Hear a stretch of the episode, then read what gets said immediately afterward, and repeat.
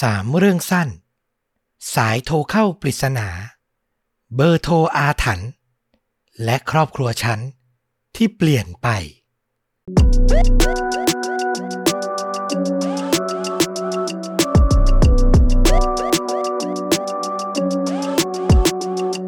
สวัสดีครับ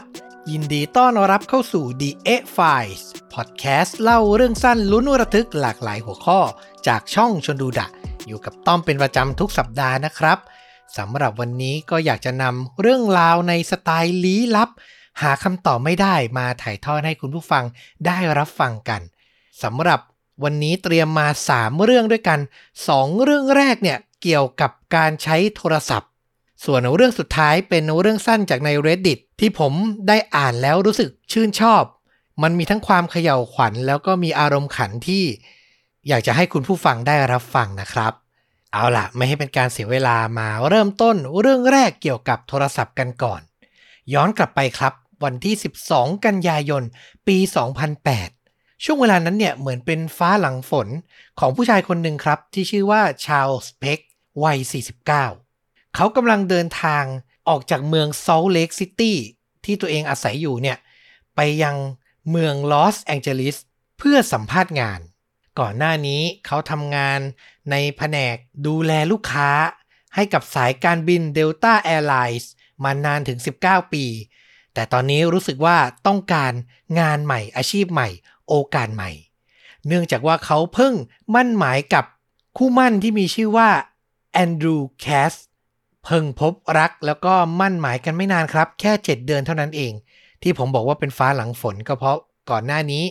ชาร์ลส์เพ็คต้องประสบปัญหาครอบครัว แล้วก็เลิกรากับภรรยาไป ก่อนจะมาเจอกับแคสเนี่ยนะครับ ซึ่งฝ่ายหญิงอย่างแคสเนี่ย ก่อนจะเข้าสู่ประตูวิวาห์ใช้ชีวิตคู่แบบจริงจัง ก็อยากจะให้ฝ่ายชายอย่างชาลส์เพกเนี่ย ย้ายมาทำงานด้วยกัน ที่สนามบินแวนไนส์ในลอสแองเจลิสก็คืออยากให้มาอยู่ใกล้ ๆ กัน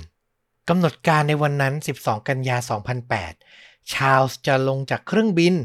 แล้วก็เดินทางด้วยการขึ้นรถไฟครับ ไปสุดสายเลย ป้ายสุดท้ายชื่อว่ามัวพาร์ค และที่นั่นแอนดรูว์แคสหรือชื่อเล่นคือแอนเดรีย คนรักของเขาเนี่ยจะรอรับอยู่กำหนดการของรถไฟขบวนนั้น จะไปถึงสถานีสุดท้ายปลายทาง ในเวลา 16นาฬิกา45 นาที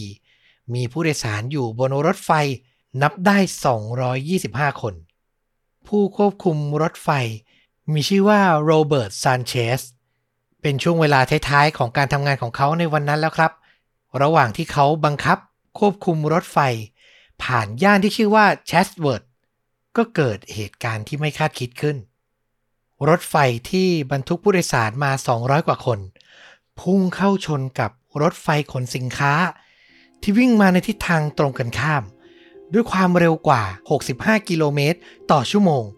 พุ่งประสานงากัน ภายหลังการสืบสวนนั้นทำให้ได้ข้อสรุปสาเหตุที่เกิดขึ้นว่า ผู้ควบคุมรถไฟอย่างโรเบิร์ตซานเชสประมาทครับ คือจริงๆแล้วมันมีกฎห้ามใช้โทรศัพท์ ระหว่างบังคับรถไฟ แต่โรเบิร์ตใช้ช่วงเวลานั้น ส่งข้อความแชทพูดคุยกับเพื่อน คือก่อนหน้านี้เนี่ยเคยมีพนักงานคนอื่น เห็นเขากระทำการในลักษณะนี้มาแล้ว ก็ว่ากล่าวตักเตือนกันไป แต่มันก็ไม่ได้ทำให้เขาเนี่ยหยุดการกระทำเช่นนี้แต่อย่างใด แทนที่จะเห็นสัญญาณไฟสีเหลือง โรเบิร์ตซานเชสก็มองข้ามมันไป เขาเงยหน้าจากโทรศัพท์ขึ้นมาอีกทีเนี่ย ก็มีไฟเตือนสีแดงอยู่ริมรางแล้ว ต้องบอกว่าบริเวณนั้นเป็นช่วงของรางที่จะมีการสับเปลี่ยนจากสองรางเนี่ยเหลือเส้นทางวิ่งรางเดียว คือต้องดูให้ดีๆ ต้องควบคุมให้ดีๆ แต่เพราะ ประมาทไปเสี้ยววินาทีทำให้เกิดอุบัติเหตุที่น่าเศร้าขึ้น แน่นอนครับว่าหลังจากนั้น เจ้าหน้าที่รัฐทั้งหน่วยกู้ภัย หน่วยดับเพลิง หน่วยแพทย์ ก็ระดมกำลังเข้าช่วยเหลือผู้โดยสาร สถานการณ์ต้องบอกว่าเข้าขั้นวิกฤต มีผู้โชคร้ายหลายคน นอนจมอยู่ในซากรถไฟ รอหน่วยกู้ภัยมาช่วย หลายคนบาดเจ็บเข้าขั้นวิกฤต มีเรื่องเล่าจากบาทหลวงคนหนึ่งครับ ชื่อว่าคุณโดนัลด์แอชแมนที่มีโอกาสได้โดยสารไปในรถไฟขบวนนั้นพอดี เขาเล่าว่า ระหว่างที่หน่วยกู้ภัยกำลังทำงานอย่างโกลาหลนั้น เขาก็ต้องทำหน้าที่ สวดมนต์ภาวนา ให้กับหลาย ๆ ผู้คนที่ได้รับบาดเจ็บ บางคนเนี่ย แพทย์มาดูอาการแล้วรู้แล้วว่า โอกาสรอดน้อยมาก ที่พึ่งพิงสุดท้ายก็คือบาทหลวงอย่างเขา ที่จะต้องมาสวดภาวนา ให้ผู้โชคร้ายจากไปอย่างสงบ จริงๆ ก็ต้องบอกว่าเขาได้รับบาดเจ็บบริเวณหลัง แต่ก็ยังไม่ถึงขั้นสาหัสนะครับ ก็ตั้งหน้าตั้งตาทำหน้าที่ตัวเองไป บาทหลวงโดนัลด์แอชแมนเล่าต่อว่า บางเคสที่เขาสวดมนต์ให้ในที่เกิดเหตุเนี่ย เขาต้องทำโดยที่มีผ้าห่ม คุมร่างปิดไว้ทั้งหมดตั้งแต่หัวจรดเท้าของผู้โชคร้าย คือไม่สามารถเปิดหน้ามาพูดคุยได้ เนื่องจากเจ้าหน้าที่รัฐไม่อยากจะให้ทีมข่าว หรือผู้ไม่เกี่ยวข้อง จับภาพใบหน้าของผู้เสียชีวิต แล้วนำไปเผยแพร่ คืออยากจะยืนยันให้แน่ชัดว่า ผู้เสียชีวิตเป็นใคร แจ้งข่าวกับญาติก่อน เราลองนึกภาพตามก็ต้องบอกว่ามันเป็นช่วงเวลาที่น่าสะเทือนใจแล้วก็น่าเศร้ามากๆนะครับ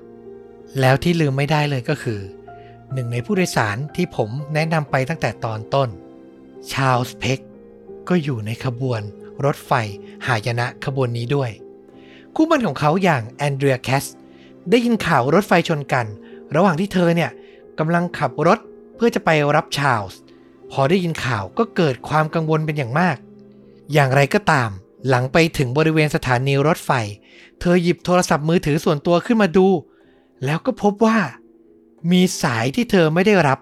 โทรมาจากชาลส์นั่นเองครับ ใจหนึ่งเธอก็กังวล แต่อีกใจ พอแฟนโทรมาหลังช่วงเวลาเกิดเหตุ เธอก็มีความหวังว่า แฟนไม่น่าจะเป็นอะไรมาก อาจจะได้รับบาดเจ็บแหละ แต่น่าจะรอดชีวิตมาได้ แอนเดรียก็รีบติดต่อพ่อและแม่ของชาลส์ให้รู้ข่าวให้รีบมาติดตาม ว่าลูกชายเนี่ยเป็นอย่างไรบ้างณที่เกิดเหตุ แล้วตลอดเวลานับจากนั้น นานนับสิบชั่วโมง ก็มีสายโทรศัพท์จากชาลส์โทรไปหาทั้งคนรัก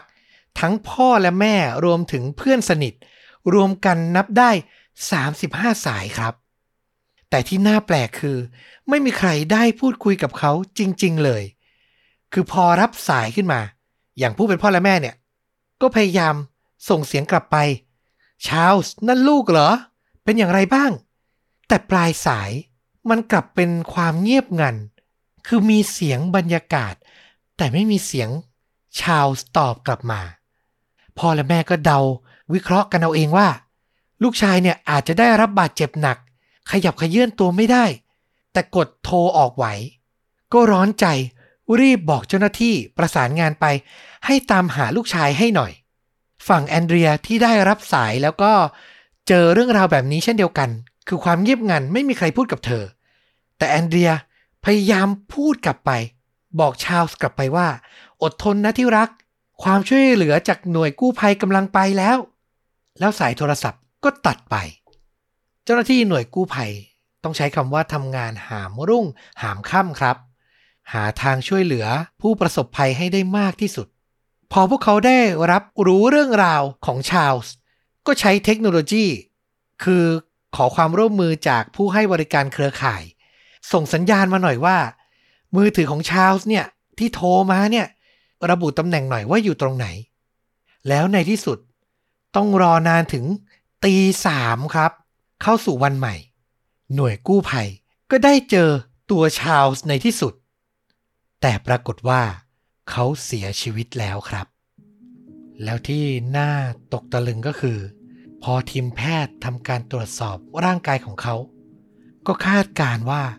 เขาน่าจะเสียชีวิตทันที ตั้งแต่ช่วงเวลาที่รถไฟพุ่งเข้าชนกัน เพราะชาลส์เพ็กนั้น โดยสารอยู่ที่ตู้รถไฟ ขบวนหน้าสุด คือเป็นกลุ่มคนแรก ๆ ที่รับแรงประทะ โอกาสน้อยมากๆ ที่เขาจะมีลมหายใจอยู่ต่อ และสามารถกดโทรศัพท์ โทรออกหาครอบครัวรวมไปถึงคนรักได้ และในจุดนี้ก็ทำให้ เรื่องราวการโทรออกมากกว่า 35 สายของชาลส์เพ็กกลายเป็นที่พูดถึงไปทั่วประเทศ หลายๆ คนพยายามจะหาเหตุผลครับ เป็นไปได้ไหมว่าโทรศัพท์มือถือของเขา จะเกิดรวนเกิดข้อผิดพลาด แล้วก็โทรออกเอง ผู้เชี่ยวชาญก็ตอบกลับทฤษฎีนี้ว่าเป็นไปได้ แต่มันก็น่าแปลกอยู่ตรงที่ ถ้ามันรวนจริง ๆ มันควรจะโทรออกมั่วเลย คือในคอนแทคเนี่ยหรือในเมมโมรีของโทรศัพท์มีการโทรออกไปหาใคร มันก็ควรจะโทรไปเรียงตามนั้น แต่นี่สิ่งที่เกิดขึ้นคือ โทรศัพท์มือถือของชาลส์ โทรออกหาเฉพาะเพื่อนสนิท คนรักแล้วก็ครอบครัวเท่านั้นเอง อันนี้เนี่ยแปลกมาก และจวบจนถึงปัจจุบัน ก็ยังคงหาคำตอบไม่ได้ ว่าสายโทรศัพท์นี้มีที่มาจากใคร เป็นคนที่อาจจะอยู่ในที่เกิดเหตุ หยิบโทรศัพท์ของชาลส์มาได้แล้วโทรป่วนไหม แต่ถ้าทำอย่างนั้นจะทำไปเพื่ออะไร แล้วต่อมาหลังเกิดเหตุการณ์ก็ไม่มีใคร พบเจอโทรศัพท์มือถือของชาลส์เลยนะครับ คือน่าจะโดนแรงประทะจนพังกลายเป็นเศษซากไปแล้ว ซึ่งถ้าเป็นอย่างนั้นก็ยิ่งอธิบายไม่ได้ใหญ่เลยเนาะถึงตรงนี้ไม่ว่าใครจะเชื่อเช่นอะไร ในส่วนตัวของผมก็เชื่อว่า พลังเฮือกสุดท้ายของคนที่กำลังจะเสียชีวิต มันก็เป็นพลังงานในรูปแบบหนึ่งอะเนาะสามารถจะส่งสัญญาณอะไรบางอย่าง ไปหาคนที่เรารักที่เราแคร์ในช่วงเวลาสุดท้าย มันก็เป็นไปได้ เหมือนที่หลาย ๆ คนเล่ากันว่า เคยประสบอุบัติเหตุเฉียดตาย ในช่วงนาทีสุดท้ายเนี่ย เหมือนจิตมันจะวนเวียนอยู่กับภาพแห่งความสุข อยู่กับคนที่เรารัก หรือพ่อและแม่ที่อยู่ห่างไกลออกไป อยู่ดีๆ ก็ใจไม่ค่อยดี ในช่วงเวลานาทีที่ลูกประสบภัยอะไรอย่างนั้นน่ะ เรื่องพวกนี้มันอธิบายเป็นหลักการหลักเหตุผลไม่ได้ แต่อธิบายได้ในแง่ของสายใยในแง่ของพลังงาน แห่งความผูกพัน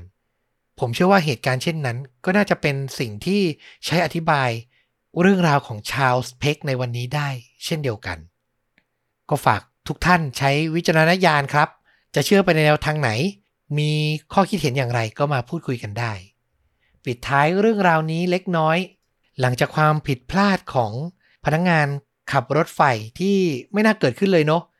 ทางบริษัทผู้ทำการเดินรถ รวมไปถึงบริษัทที่ทำการเดินรถไฟบริษัทอื่นด้วยทั่วประเทศ ก็ร่วมกันพยายามหาทางป้องกันและแก้ไข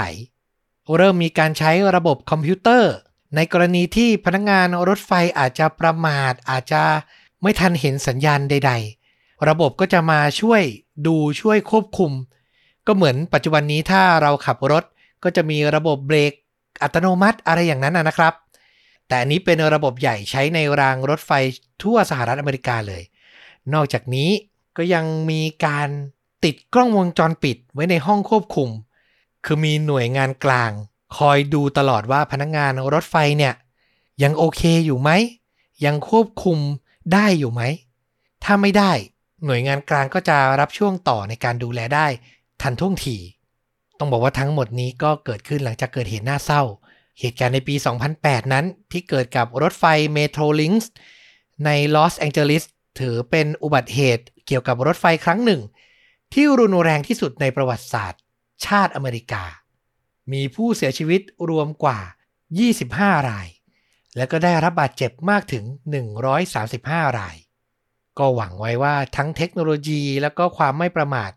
จะทำให้ไม่เกิดเหตุการณ์น่าเศร้าแบบนี้ขึ้นอีกนะครับ ผ่านไปกับเรื่องราวแรก สายปริศนา มาถึงเรื่องราวต่อไป เบอร์โทรอาถรรพ์ครับ เชื่อว่าอยู่ในประเทศไทยเนี่ย เรื่องราวแบบนี้เราได้รับฟังกันบ่อยเนอะทั้งสถานที่รกร้างอาถรรพ์เบอร์โทรอาถรรพ์เนี่ยในช่วงหนึ่ง ย้อนไปประมาณ 20-30 ปีที่แล้วก็มีภาพยนตร์ดังเลย ไม่รู้ใครเคยรับชมไหม 999 ต่อติดตาย อ่าที่มีคุณฮิวโก้จุลจักรเป็นพระเอกเนาะผมก็เคยมีโอกาสได้รับชม สมัยวัยรุ่น ก็กล่าวถึงเรื่องราวประมาณนี้แหละ คือถ้าใครโทรไปเบอร์นี้ 999 9999 เนี่ย จะขอพรอะไรก็ได้ แต่สุดท้ายก็จะถูกเอาชีวิตไป ก็ได้มาจากตำนานเมืองในประเทศไทยนี่แหละเนาะพูดถึงเรื่องประมาณนี้ที่บัลแกเรียก็มีเหตุการณ์ไม่คาดคิดเกิดขึ้นเช่นกันครับ เรื่องราวมันเกี่ยวข้องกับเบอร์ ที่ต้องบอกว่าหรูหราสวยงามมาก ๆ 0888 888 888 โอ้โห คือเลขประมาณนี้นี่ต้องประมูลต้องเป็นเศรษฐีเท่านั้นนะ ถึงจะมีโอกาสได้ใช้ ไม่น่าเชื่อว่ามันจะมีอาถรรพ์ซุกซ่อนอยู่ เริ่มต้นในปี 2001 ครับ ผู้ที่ใช้เบอร์นี้เนี่ย เป็น CEO ของเครือข่ายมือถือในประเทศบัลแกเรีย อย่างบริษัท Mobiltel เขามีชื่อว่าวลาดิเมียกราชนอฟ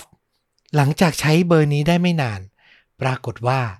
เขาเสียชีวิตลงด้วยโรคมะเร็งครับ วงเล็บไว้ตรงนี้ นี่คือการประกาศอย่างเป็นทางการ แต่ในอีกมุมหนึ่งมันมีการซุบซิบ พูดคุยกันเป็นข่าวก็สิบว่าวลาดิเมียร์กราชนอฟเนี่ย อาจจะโดนวางยาจากคู่แข่งทางธุรกิจ อันนี้ไม่ยืนยันนะ เป็นข่าวก็สิบแต่เรื่องที่ผมนำมาเล่าเนี่ยต้องบอกว่านำมาจาก หนังสือพิมพ์ในสหราชอาณาจักรอย่าง The Telegraph ที่ไปตามซอกแซกไล่เรียงเกี่ยวกับเบอร์อาถรรพ์ในบัลแกเรียเนี้ยมาทำเป็นสกู๊ปเลย หมดจากเจ้าของคนแรกไป แน่นอนครับเบอร์สวยอย่างนี้ ว่างเว้นได้ไม่นานก็มีเจ้าของคนใหม่ ในปี 2003 มันตกไปอยู่กับคอนสแตนตินดิมิทรอฟไม่ใช่ CEO บริษัทใหญ่ที่ไหน แต่เขาเป็นเจ้าพ่อมาเฟีย นักค้ายาเจ้าของอาณาจักรยามูลค่ากว่า 775 ล้านเหรียญสหรัฐ คือใหญ่โตมากๆ เป็นมาเฟียยุโรป แต่ปรากฏว่าพอใช้เบอร์โทร 0888 888 888 เนี้ยได้ไม่นาน เขาก็ถูกลอบสังหาร ลอบยิงครับ ในขณะที่ออกไปรับประทานอาหารกับนางแบบสาว ในประเทศเนเธอร์แลนด์ เสียชีวิตลงในขณะที่ตัวคอนสแตนติน ดิมิทรอฟเนี่ยอายุได้ 31 เท่านั้น และนั่นทำให้เบอร์โทรนี้ถูกส่งต่อไปที่คนที่ 3 เขามีชื่อว่าคอนสแตนตินดิชลีฟเป็นนายหน้าค้าอสังหาริมทรัพย์ เขาได้รับเบอร์นี้ไปในปี 2005 แต่ปรากฏว่าในเวลาต่อมาดิชลีฟก็ถูกลอบสังหารอีกแล้ว บริเวณนอกภัตตาคารแห่งหนึ่ง ในเมืองหลวงของบัลแกเรีย แล้วหลังจากเรื่องนี้เป็นข่าวดัง ไปรื้อค้นประวัติดูจริง ๆ ก็ทำให้ทราบว่า ชายเจ้าของเบอร์โทรคนที่ 3 คนนี้ ไม่ได้เป็นเพียงในหน้าค้าอสังหาริมทรัพย์ แต่เขากลับมีอาชีพ ลักลอบค้าโคเคน ขนโคเคนจากโคลัมเบียเข้ามาขายในประเทศ แล้วตำรวจเนี่ย ก็ตรวจเจอตรวจจับสินค้ามูลค่า 200 ล้านเหรียญของเขาเนี่ยได้ ไม่นานก่อนหน้าที่เขาเนี่ยจะถูกลอบสังหาร ผ่านไป3ราย ไล่มาตั้งแต่ 2001 ถึง 2005 สุดท้ายผู้ให้บริการเครือข่ายอย่าง Mobiltel ก็เลยตัดสินใจ ระงงับการใช้งานเบอร์นี้ไปเป็นการถาวร ว่ากันว่าถ้าโทรออกเบอร์นี้ในตอนนี้ในประเทศบัลแกเรียนะครับ ก็จะมีเสียงที่เราคุ้นเคย หมายเลขที่ท่านเรียกไม่สามารถติดต่อได้ในขณะนี้ คือไม่มีใครใช้แล้ว ปิดใช้บริการไป แต่ไม่แน่ใจเหมือนกันเนาะว่าถึงตอนนี้เนี่ย 2023 แล้ว จะมีการกลับมาให้บริการ มีเศรษฐีใจกล้าคนใหม่ กลับมาใช้งานหรือเปล่า อันนี้ฝากนิดนึง ผมไม่แน่ใจถ้ามีแฟนรายการอยู่บัลแกเรียนะครับ เคยได้ยินข่าวอะไรเกี่ยวกับเบอร์โทรเบอร์นี้ ก็มาคอมเมนต์แจ้งให้แฟนรายการคนอื่น รวมถึงผมทราบหน่อยเนาะอันนี้อยากรู้มากๆเลย คือสำหรับเคสนี้เนี่ยจะมองมันเป็นอาถรรพ์ก็มองได้ แต่ในอีกมุมหนึ่งมันก็มีเหตุผลมารองรับเนาะอย่างเจ้าของเบอร์คนแรกเนี่ยเขาก็เสียชีวิตด้วยโรคภัยไข้เจ็บ ส่วนคนที่สองกับคนที่สามทำงานสีดำขนาดนี้ ก็ไม่แปลกที่จะโดนลอบสังหารในสักวันหนึ่ง เพราะฉะนั้นจะมองมันเป็นอาถรรพ์หรือมองมันเป็นเหตุบังเอิญ ผมว่าก็เป็นไปได้หมด แถมเกร็ดอีกนิดนึง เบอร์นี้เนี่ยอาถรรพ์ในบัลแกเรีย แต่สำหรับที่ประเทศจีน หลาย ๆ ท่านก็น่าจะรู้เนาะเลข 8 เนี่ยเป็นอะไรที่มงคลมาก ๆ ผู้ให้บริการอย่างโมบิลเทลที่จีนครับ เพิ่งปล่อยเบอร์โทร 8888 8888 ไปให้ผู้บริหารสายการบินในประเทศจีนท่านหนึ่ง ด้วยราคารวมกว่า 2.33 ล้านหยวน ก็ประมาณ 11.5 ล้านนะครับ ก็ทำให้เห็นได้ชัดเลย เบอร์อาถรรพ์ประเทศหนึ่ง อีกประเทศหนึ่ง เป็นเบอร์อภิมหามงคล อันนี้ก็เป็นเรื่องราวของความเชื่อ ซึ่งสุดท้ายแล้วผมว่าการกระทำก็น่าจะสำคัญกว่า เอาละจบไป 2 เรื่องเกี่ยวกับโทรศัพท์มือถือ แล้วก็เบอร์อาถรรพ์ปิดท้ายกันด้วยเรื่องราวที่ผมนำมาจากเว็บบอร์ดอย่าง Reddit ครับ เป็นเรื่องราวสยองของเจ้าของ Account ที่มีชื่อว่า b r a Daniels ก็เป็นสุภาพสตรีท่านหนึ่งนะครับ อยากให้รับฟังเพื่อความบันเทิง เพื่อความลุ้นระทึกมากกว่าจะมองว่ามันเป็นเรื่องจริงแบบเป๊ะๆร้อยเปอร์เซ็นต์นะนะ เพราะว่าในเว็บบอร์ดอย่างนี้ก็มีทั้งเรื่องแต่งเรื่องเล่าผสมปนเปกันไป คุณแบรดเดนิลส์เริ่มเล่ามาอย่างนี้ครับ มันเริ่มต้นจากสามีฉัน ฉันกลับจากทำงานมาถึงบ้าน แล้วเจอเขาอยู่ในห้องครัวกำลังตั้งหน้าตั้งตา เช็ดตู้และเคาน์เตอร์ในครัวอย่างขมักขม้น ว่าไงที่รัก เขาทักทาย แล้วเดินมาจูบฉัน จากนั้นก็กลับไปทำงานบ้านต่อ ฟังนะ ฉันรักครอบครัวของฉัน พวกเขาช่างหน้ามหัศจรรย์ แต่ 99%ที่ฉันเคยเจอในช่วงเวลาที่กลับถึงบ้าน จะเป็นภาพของเหล่าลูกๆ ที่ตั้งหน้าตั้งตาดูทีวี ส่วนสามีก็เอาแต่เล่น iPad ขอบคุณมากนะ ที่ช่วยทำความสะอาด ฉันพูดกับเขาอย่างตะกุกตะกัก จากนั้นความคิดหนึ่งก็แล่นเข้าสู่หัวของฉัน เขาทำทั้งหมดนั้นก็เพราะต้องการสิ่งแลกเปลี่ยน โอเคไม่เป็นไร ถึงฉันจะเหนื่อยจากงาน แต่ก็ยินดีจะมีช่วงเวลาเซ็กซี่ มอบให้เขาแลกกับการที่เขาขยันทำความสะอาดครัว เรื่องราวยิ่งแปลกยิ่งขึ้น เมื่อฉันเดินไปที่ห้องนั่งเล่น แทนที่ลูกทั้งสองคนของฉัน จะตั้งหน้าตั้งตาดูคลิป YouTube ในทีวี รวมถึงมีของเล่นวางระเกะระกะ เหมือนที่ผ่านมา แต่วันนี้เลล่ากำลังเก็บของเล่นลงกล่อง ส่วนเบนก็กำลังตั้งใจทำการบ้าน ฉันยืนมองพวกเขาด้วยอาการช็อก ว่าไงคะแม่ เลล่าพูด พร้อมรอยยิ้ม วันนี้โอเคดีใช่ไหมคะ ไม่ไม่ไม่ ลูกสาวฉัน ที่เอาแต่วิ่งกระโดดขึ้นโซฟา แล้วก็เอาตัวกระแทกกำแพง วันนี้เธอกลับเก็บของเล่น แล้วก็หันมาพูดกับฉันว่า วันนี้ของฉันโอเคไหม ก็ดีแหละลูก ว่าแต่ทำไมในห้องนี้มันสะอาดจัง อารมณ์ดีเพราะพ่อพาไปเล่นที่สวนสาธารณะมาเหรอ เลล่าใส่หัว เราแค่นั่งวาดรูปเล่นอยู่ที่นี่ พูดจบเลล่าก็โชว์รูปวาดของเธอให้ฉันดู เป็นรูปของฉันกำลังจับมือยืนยิ้มกับตัวเธออยู่ หนูวาดให้แม่นะคะ ฉันรับรูปภาพจากมือของลูกมา มันมีตัวอักษรเขียนไว้ว่า I love you mommy แล้วก็มีสัญลักษณ์ รูปยิ้ม อยู่ด้านบนสุด ขอบคุณนะลูก มันน่ารักมาก จากนั้นทุกอย่างก็ยิ่งแปลกประหลาดขึ้น ช่วงเวลากินข้าวเย็น เป็นช่วงเวลาแห่งการต่อสู้ ลูกๆของฉันจะส่งเสียงเจ้ยแจ้ว แล้วก็ทำอาหารหกเลอะเทอะอยู่เสมอ แต่วันนี้เลล่ากับเบนกินข้าวเย็นอย่างเรียบร้อย แล้วสามีของฉันก็นำจานทั้งหมดไปล้างด้วยตัวเอง โดยฉันไม่ต้องร้องขอ ขอเพลงลึกลับในซีรีส์อย่างทวายไลท์โซนดังขึ้นมาในบ้านเลยได้ไหม มันไม่น่าเชื่อ พวกเขาไปเข้าลัทธิอะไรมา นี่มันเป็นวันพิเศษในโลกโซเชียล อย่างวันลูกสาวแห่งชาติ หรือวันลูกชายแห่งชาติ หรือไง ที่เด็กๆจะต้องมาทำดีกับแม่ หรือแค่วันนี้มันเป็นวันดีๆ อีกหนึ่งวัน อย่างไรก็ตามสำหรับฉัน มันแปลกมากราวๆหนึ่งทุ่ม สามีเสนอให้ฉันไปอาบน้ำโดยเขารับปากจะดูแลเด็กๆให้ ฉันอาบน้ำอย่างสบายใจ แต่ในขณะที่เดินออกมา หูก็ไปสะดุดกับเสียงของสามี ที่กำลังพูดคุยกับลูก ดังมาจากชั้นล่าง แปลกอีกแล้ว พวกเขาคุยกันด้วยเสียงทุ้มต่ำและเบามาก ฉันไม่เคยรู้เลยว่า ลูกของฉันจะใช้เสียงพูดคุยแบบนี้เป็น ฉันอยากจะเดินไปดูว่าพวกเขาคุยอะไรกัน แต่บทสนทนาที่ได้ยินนั้นทำให้ฉันต้องหยุดเดิน ฉันเอารูปที่วาดให้เคสไปแล้ว เลล่าพูด นี่เธอเรียกแม่ด้วยชื่อ เรียกแม่ว่าเคสมันไม่เหมือนเด็กเจ็ดขวบเลย เธอพูดต่อว่า เคทน่าจะชอบมันนะ เบนแทรกขึ้นมา ฉันทำการบ้าน แล้วก็ทำความสะอาดห้องน้ำไม่น่าจะมีหลักฐานอะไร เหลืออยู่แล้ว โอเค ทั้งสองคนทำดีมาก เราต้องทำให้ดีอย่างนี้ไปเรื่อยๆ เข้าใจไหม นี่คือสิ่งที่สามีแล้วก็ลูกๆ ควรจะทำ นั่นคือเสียงที่สามีของฉันตอบกลับลูกๆไป แล้วฉันก็ได้ยินเสียงฝีเท้ากำลังเดินจากชั้นล่าง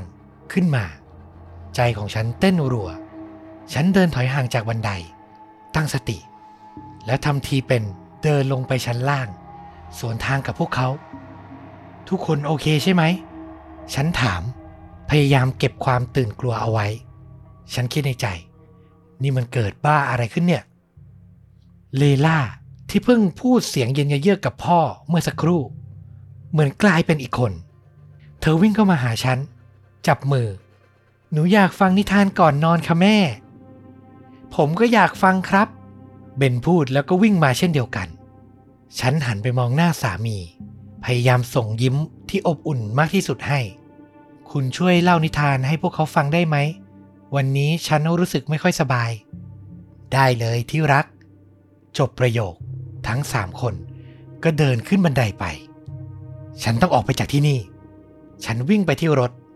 นั่งตั้งสติอยู่หลังพวงมาลัย ร่างกายฉันสั่น ลูกๆของฉันอยู่ที่ไหน ฉันคิดถึงเลล่าที่ขี้โมโหแล้วก็อารมณ์ฉุนเฉียว ฉันคิดถึงเบนที่ร้องกรีดเสียงดัง ตลอดเวลาที่นั่งเล่นเกม Minecraft ฉันคิดถึงความวุ่นวายในบ้านทั้งหมด น้ำตาแห่งความหวาดกลัว ไหลลงมาอาบแก้มของฉัน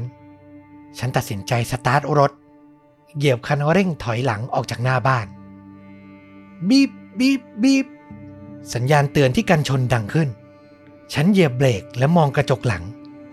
ไม่นะ สามีฉัน เลล่าและก็เบน ยืนนิ่งไม่เคลื่อนไหวอยู่ในความมืด พวกเขาขวางไม่ให้รถของฉันออกไป และไม่มีรอยยิ้มบนใบหน้าพวกเขาอีกแล้ว สายตาทั้งสามคู่จ้องมองฉันผ่านกระจก พระเจ้าช่วย ตาของพวกเขามันน่ากลัวมาก มันค่อยๆ เปลี่ยนเป็นสีดำสนิท ตาขาวของพวกเขาหายไป สัญชาตญาณสั่งให้ฉัน หักรถเลี้ยวทับสนามหญ้า ฉันเหยียบคันเร่งขับรถจากมา โดยไม่หันกลับไปมอง ตอนนี้มันผ่านมานานนับชั่วโมงแล้ว ฉันโทรแจ้งตำรวจ แต่พวกเขาก็ไม่เชื่อฉัน ฉันไม่รู้ว่าจะต้องทำอย่างไรต่อไป ครอบครัวที่ฉันจากมา เหมือนไม่ใช่ครอบครัวของฉัน ฉันหวาดกลัวมาก และมากกว่าสิ่งใด ฉันคิดถึงลูกและสามีเหลือเกิน ฉันควรจะทำอย่างไรดี แล้วเรื่องราวก็จบลงตรงนี้นะครับ เป็นเรื่องเล่าที่ผมว่ามันน่าขนลุกดี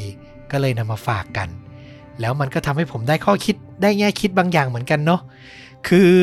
บางทีความเป็นครอบครัว ความเป็นญาติพี่น้องหรือคนรักที่เราอยู่ด้วยทุกวัน มันก็จะมีบางสิ่งที่เราไม่ค่อยชอบ เรารำคาญบ้าง อยากให้เขาปรับปรุงบ้าง แต่มองอีกมุมหนึ่งการกระทำเหล่านั้น มันก็ทำให้ครอบครัวเป็นครอบครัวเนาะมีทะเลาะกัน มีวางข้าวของระเกะระกะไม่ถูกที่ มันก็เป็นสีสันดีนะ คุณผู้ฟัง คือผมรู้สึกว่าบางทีเราเรียกร้องอะไรที่มันเพอร์เฟก แต่ลองถามตัวเองก็ได้เนอะว่าถ้ามีครอบครัวอย่างนั้นจริง ๆ ทุกคนเรียบร้อย เป๊ะทุกระเบียบนิ้วจริง ๆ เราจะมีความสุขกับมันได้หรือเปล่า คือถ้าใครเติบโตมาแบบมีระเบียบจนเคยชิน ผมก็ไม่ได้บอกว่าไม่ดีนะ แต่แค่ว่าอยากจะให้มองมุมว่าทุกคน nobody perfect อะความไม่ perfect นั่นแหละ ที่ทำให้ครอบครัวทำให้ความสัมพันธ์ มันยังเดินหน้าต่อไป